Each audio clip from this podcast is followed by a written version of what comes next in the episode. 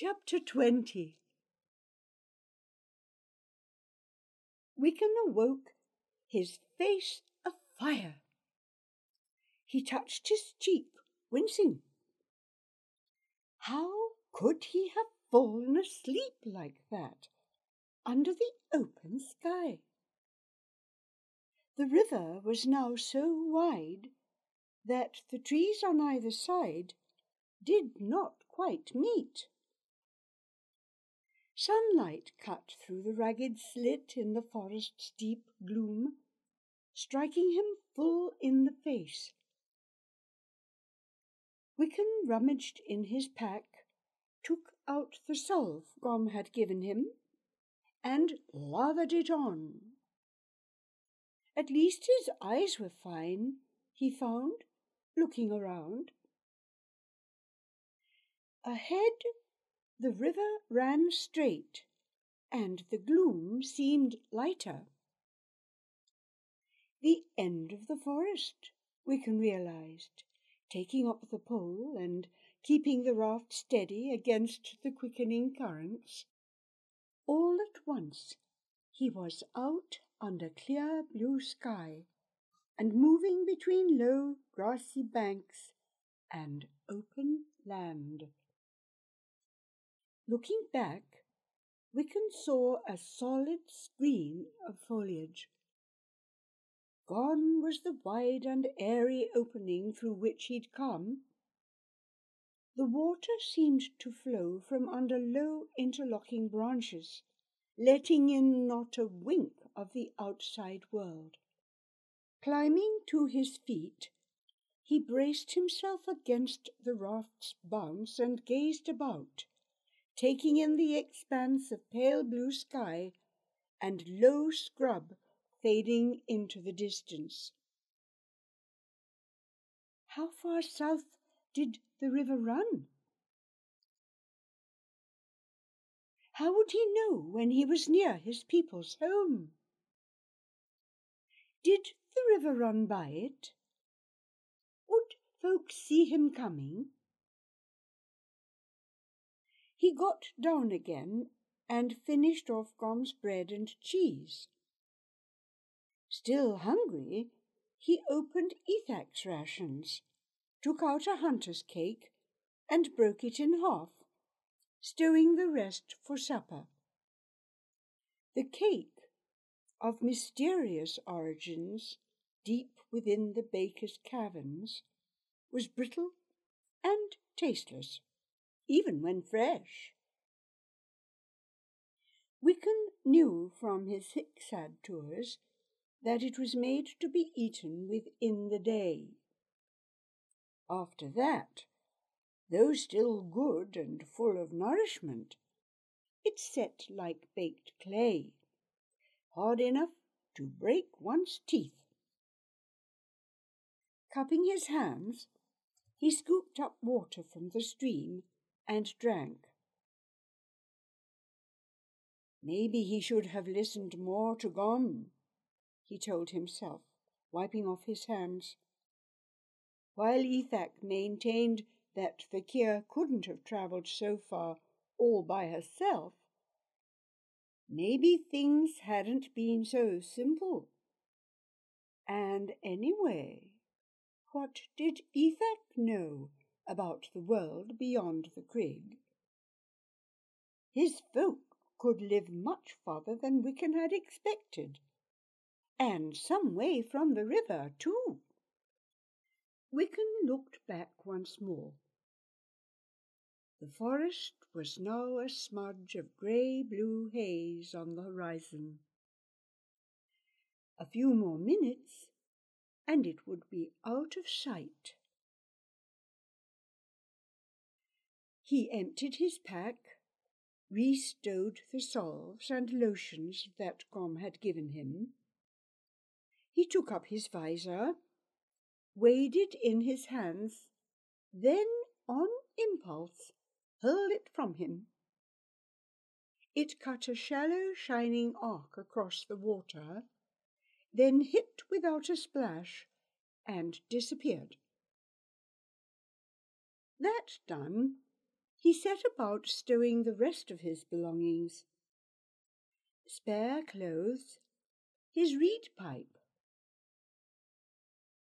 Wiccan put it to his lips, and, setting his fingers to the holes, blew into it with force. Out came a high, thin note, almost making him drop the pipe. He had remembered. Wiccan moved his fingers up and down the reed's length, stopping two, three holes at a time, making different notes. If he could only learn which holes and fingers made each one, he could make a tune. He was just warming up to it when he saw the raft was drifting in toward the river bank.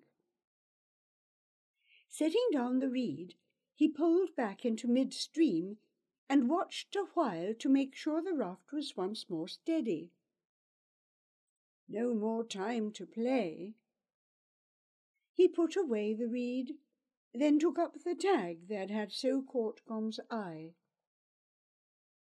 Wiccan slipped his fingers through the chain, letting the tag dangle. The chain twisted, then untwisted, gleaming in the sunlight, the tag twirling on the end of it, showing each side in turn.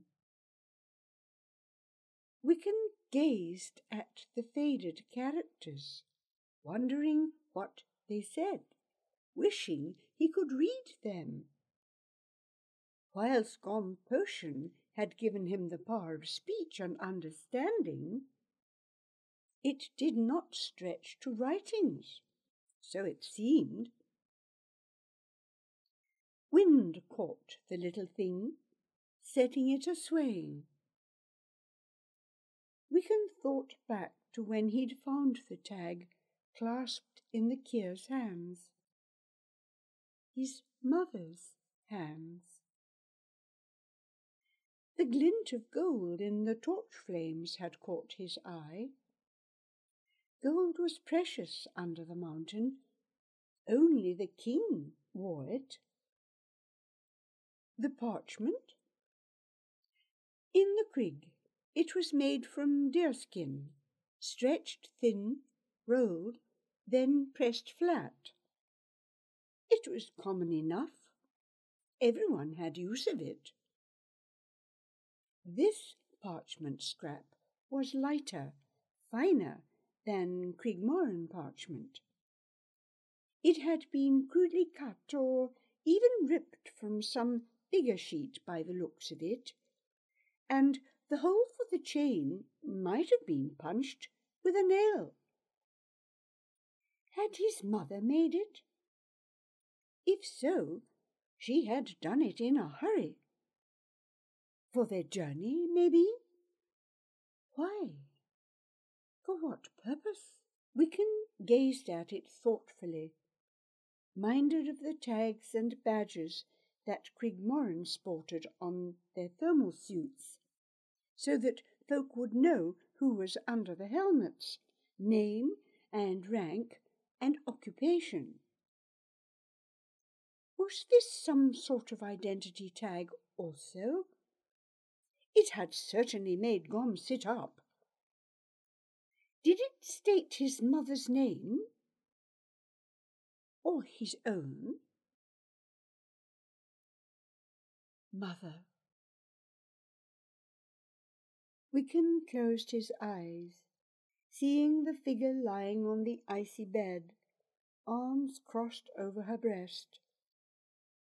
From that first moment, he'd felt an inexplicable connection, enough to send him from the mountain to seek help for her.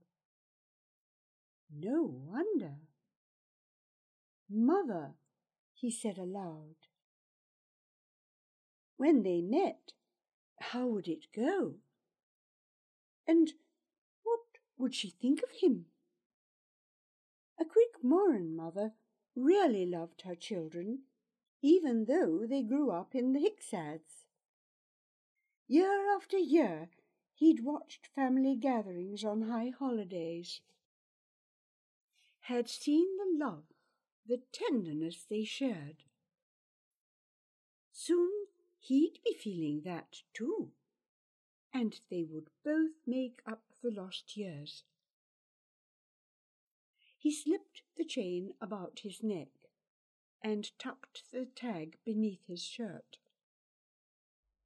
Mindful of the sun, Wiccan knotted a kerchief and set it atop his head. With everything stowed away, he closed his pack.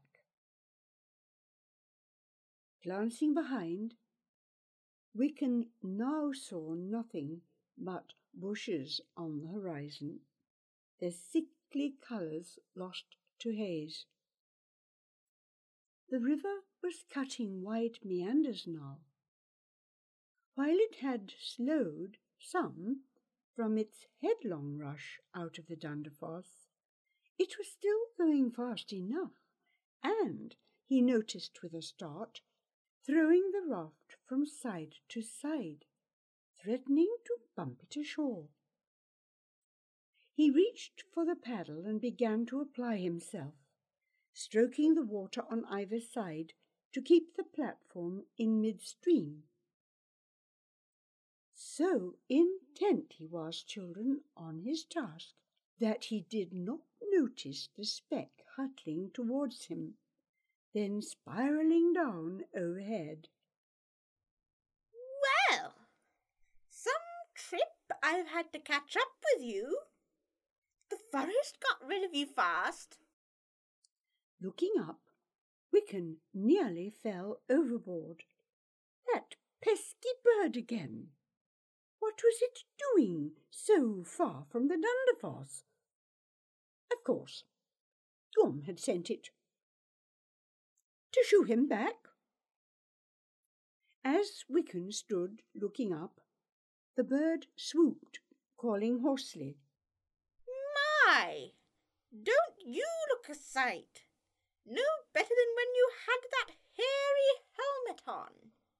What's that all over your face? Wiccan drew the paddle back as though to strike. But Kay called his bluff, landing smartly atop his pack, digging her claws into the hide Put that thing down or I'll unraft you. The crude craft, unmanned, swung in toward the farther bank, fishtailing in the currents. Wiccan dropped the paddle anyway. I'm not going back. Gom must stay and mind my mother. Tell him I said so. This in Crigmorren, without thinking. What was he doing? he asked himself. The creature wouldn't understand a word he said, no matter what tongue he used. But K.K. understood all right. From his defiant stance, from the tilt of his chin, from the feisty tone of voice. She rose abruptly to fly back the way she'd come, then hovered, torn. Long ago, just before the fall of Sundor, she had travelled this river way with Gom, and she recalled it well. Some distance ahead, the river narrowed between two cliffs, and slow meanders turned to foaming torrent spiked with granite rocks.